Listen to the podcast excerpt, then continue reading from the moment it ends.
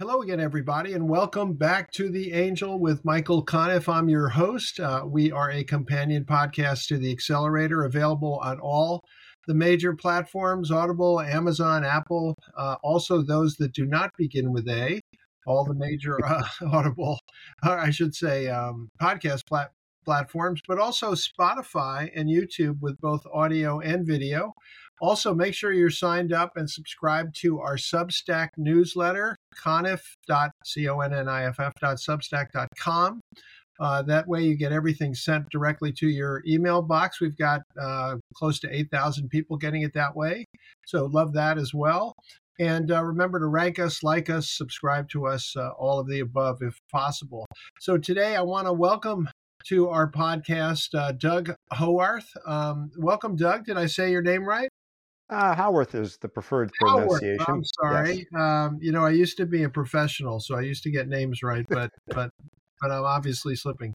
Uh, Doug Howarth is um, the author of Hypernomics, and he is a person who has done what is known as I think it's known as parametric modeling for yes. many, many years, including 31 years plus at Lockheed. Um, he has a new book by the name of Hypernomics. Um, so we're going to find out about hypernomics and we are going to apply it to the angel world, the accelerator world, the startup world. So, so Doug, um, uh, first of all, thanks for doing this. It's nice to have you. We've we've tried to arrange this for a long time, and it's uh, it's a good feeling to see it actually happening. So let me ask you this: um, in in layman's terms, let's start by just describing what hypernomics is, because it's not. It's a. I don't want to say it's complex, but it's not the. It's not the simplest concept either. So, what is hypernomics? Yeah, it, you're right, Michael. It's it's um, it's got a simple backbone, but it ends up being a little complicated when you put it together. It takes takes things you know and rearranges them into views that you have never seen before, but you can use. So, for example, when it comes to electric cars, for example, you would know that if I add more horsepower, I'm going to pay more for that car, and if I add more range, I'm going to pay more for the car. And so as the price goes up, the value of the car goes up. Now that's happening on what we call the value side, which we always code in green.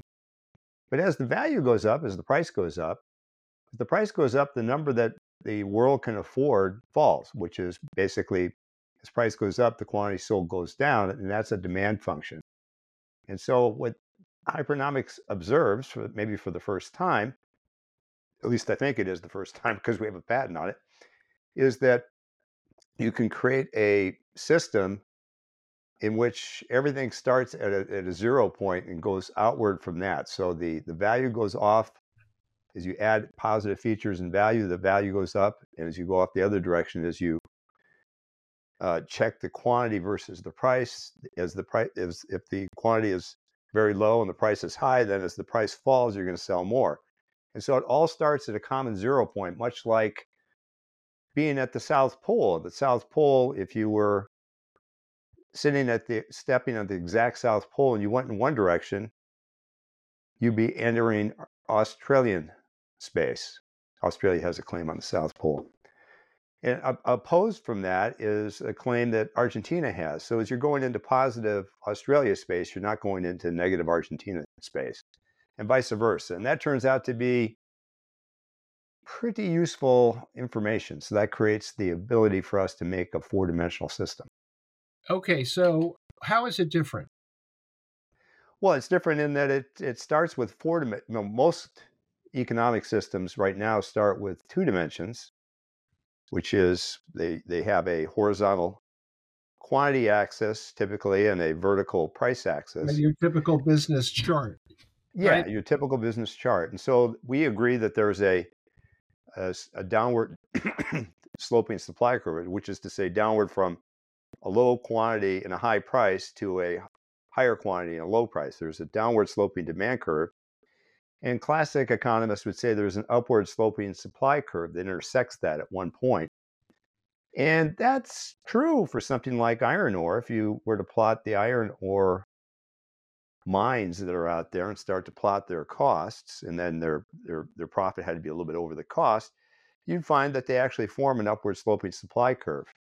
And there might only be one price in the market, but iron ore goes into back into cars. And so cars don't have just one price in the market. There's dozens or hundreds and thousands of different price points for automobiles. And so you're interested, I could actually show you how that applies yeah. to yeah. Uh, like please do because we want to see okay. the four dimensions and it's hard to imagine it without seeing it. Right, right, right. So if so you're, this, you're, eh, I'm going to have to, I'm going to actually let you describe it um, yeah. because remember we are a podcast, so people, not everybody's going to be able to see this. So what are you holding up? Well, I'm holding up a, a 4D model. It's a 4D model I built on. We had built on a 3D printer that consists of a series of 2D planes, and I'm holding in one hand. So it's uh, that's the way we go about it. And so, what I'm showing you the the audience here, if, for those of you who had the visual, and then that you that were trying on audio trying to imagine this, I'm showing a series of price and quantity points for the electric car market in 2013. So in 2013, Tesla had just released the, the Tesla Model S. And so uh, there are a couple of points where there's just a few sales. Um, in this case, uh, 7,000 sales. And we got a pair of price points. One's higher and one's lower. That represents the different horsepower these two vehicles had. And then if you go down a line, a pretty large quantity of of vehicles being sold at a lower price. And this is the Nissan Leaf. And so mm-hmm. these price points here form what we call a demand frontier. This was where the market was limited in how much it could sell in 2013. There was a certain amount of money that people had allocated to, to buy things, and it formed this outer boundary. And that, so, so this let me ask this just because you're yes. holding up sort of a chart and why what does this and what does hypernomics do that an excel spreadsheet wouldn't or that a that a more typical way of looking at this wouldn't accomplish. Well that's great that's great michael thank you you're actually going right into the next bit. So the other bit so the question you would ask yourself then is what's holding up these price points? Now what you already know and this is the, the important point is that we already agreed that we knew that prices would go up if we added more range to a car, and prices would go up we added more horsepower to a car. So if you look at this other side over here, the green or what we call value space here, what we're looking at here is we've got the value in terms of the uh, horsepower in one direction, mm-hmm and the value in terms of the range in another direction. And what we've done is we've combined both of those effects and found this this plane that represents the the best fit for the, that data. And so each one of these points, these yellow points, represents the points that we saw on the other side there for with respect to demand. Okay, so let's. so this. I was just going to say, let's keep this in the context of Tesla. So, yes. uh, and what you're showing is a kind of a three, four dimensions of this, including kind of a um, a plane uh, uh, with data points on the plane. Yes. Mm-hmm. Right. If if I could describe it that way. So, you're Tesla, and you look at this in 2013. What do you see?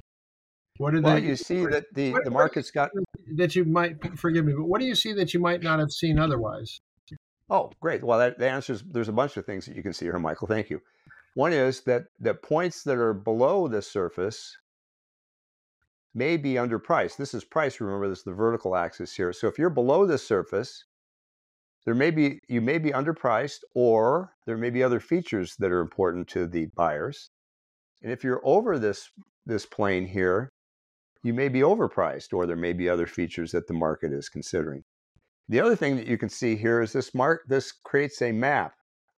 If you look at it from the top down, you'll see that there's a little bit of coverage here and here, but there's a big open space in the middle of this market.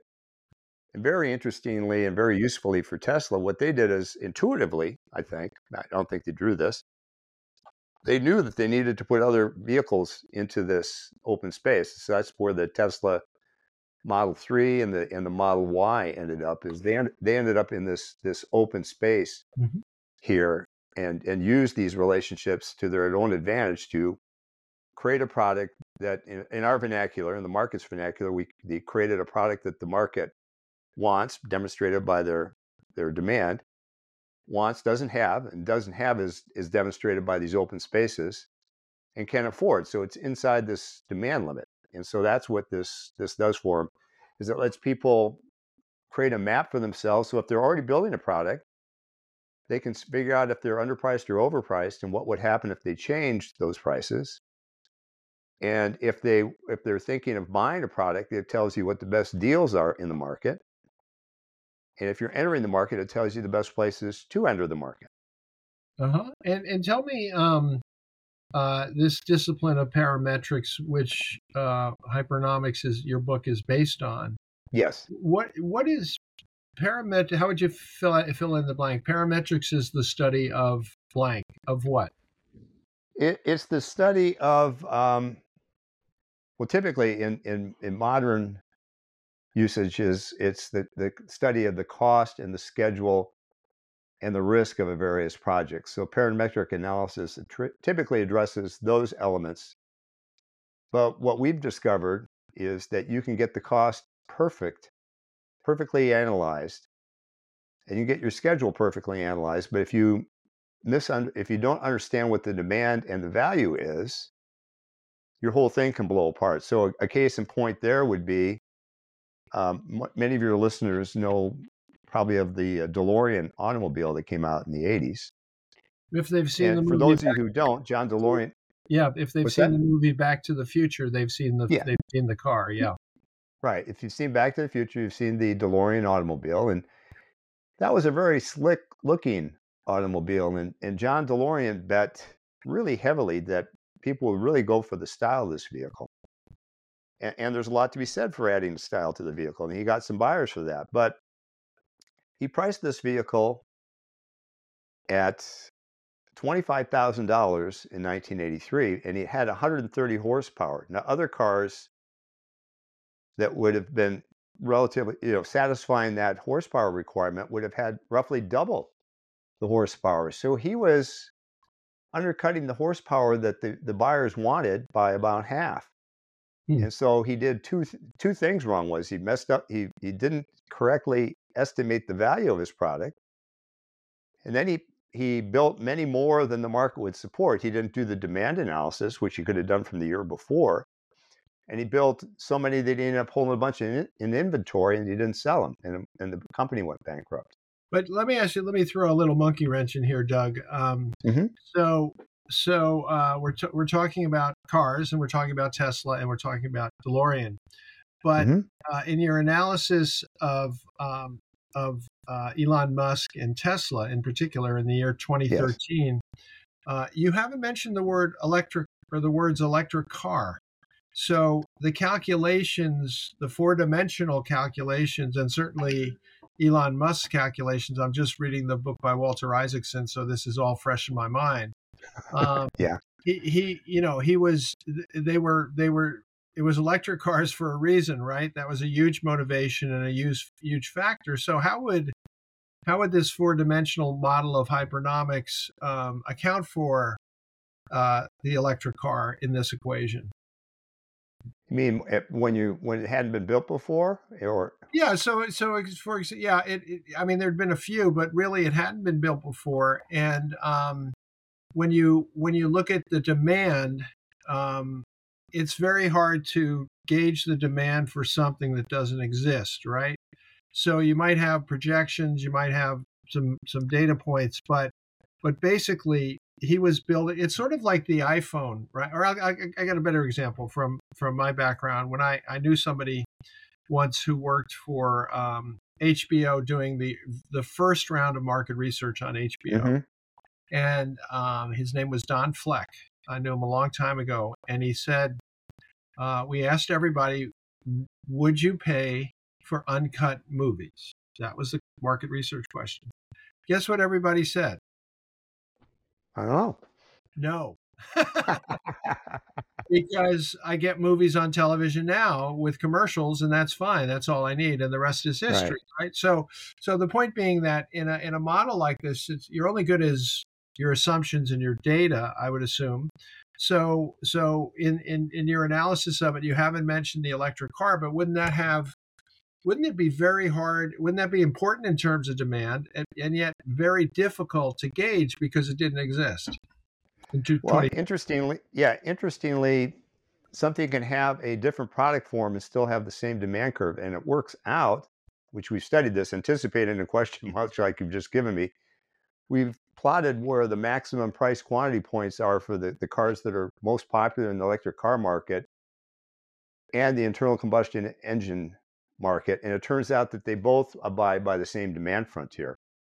You're just swapping out. So it doesn't matter. So you're saying even in 2013, when there were no electric cars, right?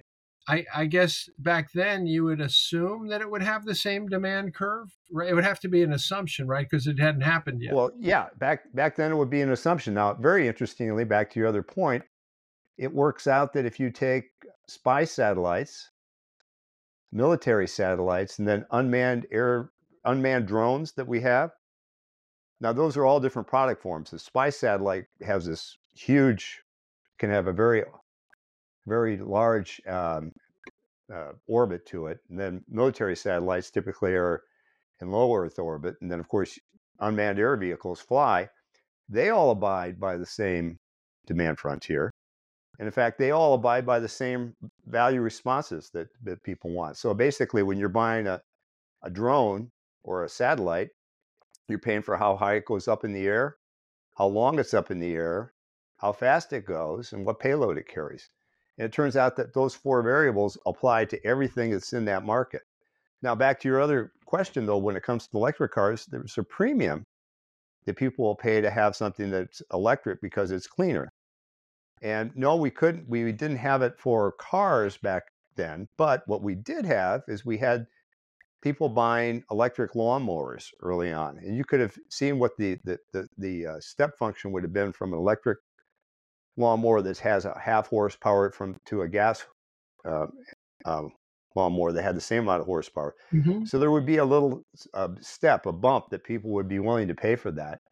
And you could hypothesize that that transformation, that that difference, would apply going forward. And you could take several other types of vehicles, if you could find them, and compare the what the gas versus the electric was, and then predict what the difference would be going forward. So we've done that kind of analysis for uh, some other products too. So, so the output would be better analysis, more accurate analysis, better prediction of what was going to happen. So, to, yes. give us some examples of how hypernomics has been used in the real world. Yeah, I uh, I I found uh, this business jet that I've been tracking for a number of years mm. up in the Reno area. It's called Aerion, where they're going to build something called the Aerion AS2. And they posted their development cost, and I did some analysis based on my history that suggested their development cost was pretty good. You were at Lockheed for 31 years, so that's quite a history. Yeah, so I, I knew a little bit about how that worked, and I sure. applied that and said, hey, that looks pretty good. And then I said, well, what's the value of the thing? And so I took, took a look at the speed, and the number of people they carried, and they wanted to charge 120 million. And by some measures, the the um, the plane was worth 160 million. So they got that right. So then I said, well, what about demand? So um, for those of you listening that may have heard this guy sing before, there was a guy named Meatloaf, Mr. Loaf to you.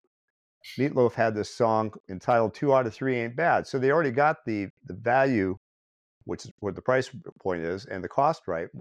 What about demand? They've already got two of the three. Is that good enough? Well, it turned out that there was a demand frontier that they hadn't studied, and they were projecting they were going to sell 300 in 10 years. And my analysis said when they started out, they could sell 47. So when they launched, they launched with 20 orders. Five years later, they still had the 20 orders. Hmm. Now, the, the frontier had moved a little bit in their favor, but not much. And so I said that they, their vehicle is worth every penny. You know, it was worth 160 million, but there weren't enough pennies in the world to buy it. So I got so this angry response from them, and def- they went the the whole program went under.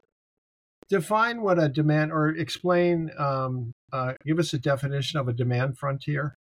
A demand frontier is a self organizing feature of markets in which people depict the the maximum amount they're going to buy based on the price and the maximum amount of, that they're going to they're going to absorb based on the quantity. There are two types. There's what we call an upper demand frontier relative to price and an outer demand frontier relative to quantity. There's a saturation point and there's a price limit. They start to form these price limits and over time they become what's known in the trade as statistically significant and trying to exceed them is done at your own risk.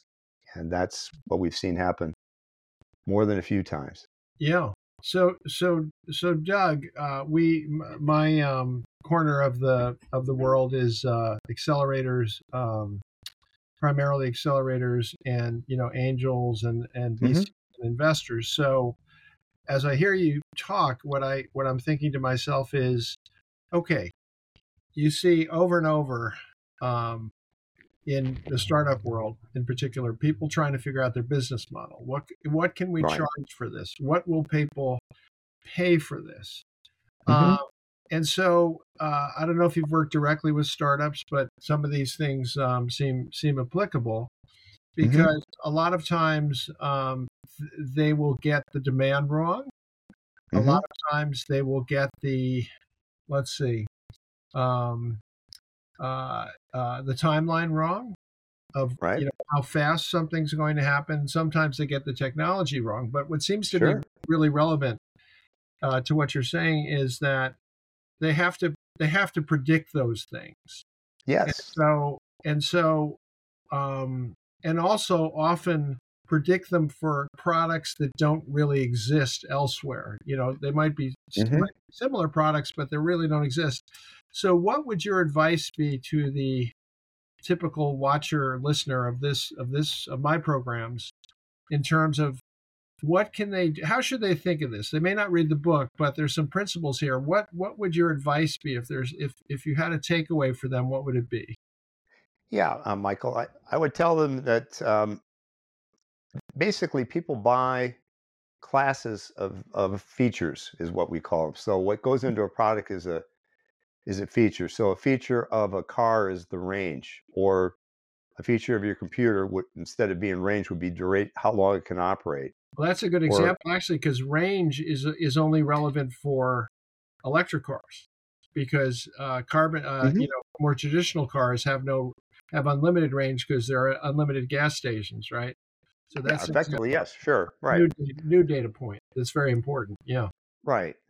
And so um, take for example, people often try to throw a curveball at me and say, "Well, what about the cell phone? How would you have predicted the cell phone back in the day?" And I said, "Well, you know, it's interesting. If you go to Europe and you cruise down the Rhine, you and you pull off at a castle, you'll see you'll be at the castle, and you look around, and you see the architecture, and then you see a little tiny turret a mile away, and another one that's the, another mile away, and they're the same identical." construction types and so you you surmise that they're part of the same group you ask your your guide is, oh, yeah, those are warning towers that those people are putting up. Well, what is a warning tower except a very expensive communication device? So you could take that that that cost data, then Don't you could take the, that's not always the case. Don't forget the Maginot Line in World War II, World War One. Right, sure. It was you know def- a defense system that proved to be obsolete, which is I guess yeah, that's true too. Yes, thanks, Michael. That's that yeah, is yeah. true. Yeah, yeah. But, but I mean, again, on the China, the wall of China, the Great Wall of China. Back to your no. point, it's both a defense line, and they also had a communication system to warn people that were people were coming. so you you had some data, cost data there that said what did people pay to get a certain amount of distance in there, and then mm. enter World War II. Well, walkie talkies came around, and they had a certain mass to them, and they had a certain range, and they had a certain amount of time that they could operate and you could have collected that data. And then as World War II ended, you went into Korea. There were some more of those kinds of walkie-talkies. At about t- that time, you can see it in some old movies in, from the 40s and 50s. Somebody invented the first car phone. Actually, threw a phone into a car, and it had all this elaborate gear. But some some wealthy person paid for it. And then, of course, the car the, the, the car phones got smaller and smaller, and then eventually went to cell phones. Well, you could track all that data mm-hmm. and figure out what the demand of that would be, and then what the value of that would be from the size of the device and how long it lasted and items like that. You could do that. Uh, pretty, it's pretty straightforward. You'd be Let making a projection for sure, but it, you would have some data to back it up. Let me um, let me ask you a question about that. So Mhm. I see the logic of that, but also that progression to the phone we have today, the smartphone, the iPhone, for example, Mhm. Or an Android model. Um, that's no longer just a phone. I mean, that's No, so much for more than a phone, right. right? So it's really a supercomputer by you know by by earlier standards. So how do you account for that? How do you account for the fact that it's not really what it started out to be anymore? In fact, a lot of people never talk on it; they just text on it. so That's true too. Yes. Well. I mean, you could you could take the functionality of the computer. You could start to if you wanted to try to figure out what the computing value of the cell phone would be, you'd say, well, what are people paying for laptops? And you'd see that people are paying a certain amount for laptops, and if you can compress it, well, the people have to pay a premium to have it compressed. So if your phone, you know, eventually amounts to a laptop without a huge keyboard, it you can kind of compress that data and push it in there. So very interestingly, back to your point, the the cell phones before the before the first smartphone, before say a BlackBerry, were relatively inexpensive, and now you get a cell phone. I mean, I got this one here, uh, cost me close to a grand. There there are ones now that cost two grand, which are quite a bit more expensive than a TV set Yeah. or a computer. So what you're paying for is you're paying for that compressibility that portability and we've been we've been maybe tracking the portability of these communication systems from the great wall of china to the walkie-talkie to the improved walkie-talkie to the uh, car phone to what we this first cell phones. So you could kind of see what the compressibility has been for just the communication device and you can see the com- the compressibility of the the computers too if you track that over time and you Yeah, can no, maybe intersect them. It's fascinating. So we're we're just about out of time, but if okay. if you had to um, give one single singular singular or single piece of advice to uh, an entrepreneur uh, or even an angel or even an investor about Mhm. about hypernomics, what would it be? What should they, what what should they remember about They this? should remember this this simple phrase that we have for ourselves. Find out what the your customers want, don't have, and can afford. Mhm. If you do that, you're going to avoid the competition and not price yourself out of the market. So avoid the competition. Give them, give people something they don't have. Don't don't park your your product right hard against somebody else that you know is doing great. Get some economic, as we say, economic distancing from them, and create your own th- you can create your own product and, and put your own stamp on it. It reminds me, I was watching a uh, documentary this week of uh, David Foster, who's a famous music producer, and he Mhm. actually saw the artist uh, Michael Bublé, who's now famous, but he Mhm. saw him sing at a wedding in Canada when nobody had heard of him. And he immediately said, um, the first thing he said to Michael Bublé was, "You're in your own lane." There's nobody in your lane, and his lane was like a young, good-looking guy singing Sinatra, Tony Bennett, uh, type of songs. He said, "You have it all Sure. yourself," and he immediately embraced him and produced him for you know from then till now, which is over 20 years later. So Wow. finding your own lane is is not bad advice. Well, listen, Doug, I want to thank you. You've been a, a fascinating guest. I'm not an economist. That's obvious. Um, I think you're the second economist we've had on this program. So uh, it's still pretty brown groundbreaking. Your book is uh, Hypernomics, and uh, where where can people find your book? Uh, right now, if you were to type in Doug Howarth onto Amazon, you'd see I'd pop up. I'd also pop up on Barnes and Noble Okay. and on Wiley's site. I'm, I'm being published through Wiley. Wiley will have it there too. Right, Wiley, a very reputable business publisher. Well, thank you so much uh, for being with us. Um, uh, best wishes, and uh, we wish you all the luck in the world with with with hypernomics and uh, going forward. So, thanks so much for being with us. Well, Michael, thank you so much for having me. You're, you've got a great show, and I was lucky to be a part of it. So thank you. Well, you're you're. Uh, I'm I'm going to just take that at face value. thank you. Please do. And uh, I want to remind everyone out there to uh, subscribe. Go to conniff.substack.com. Uh, find us on all the platforms. Like us, share us, tell your friends. And uh, remember, as I like to say at the end of each podcast, We'll be back with another podcast before you know it.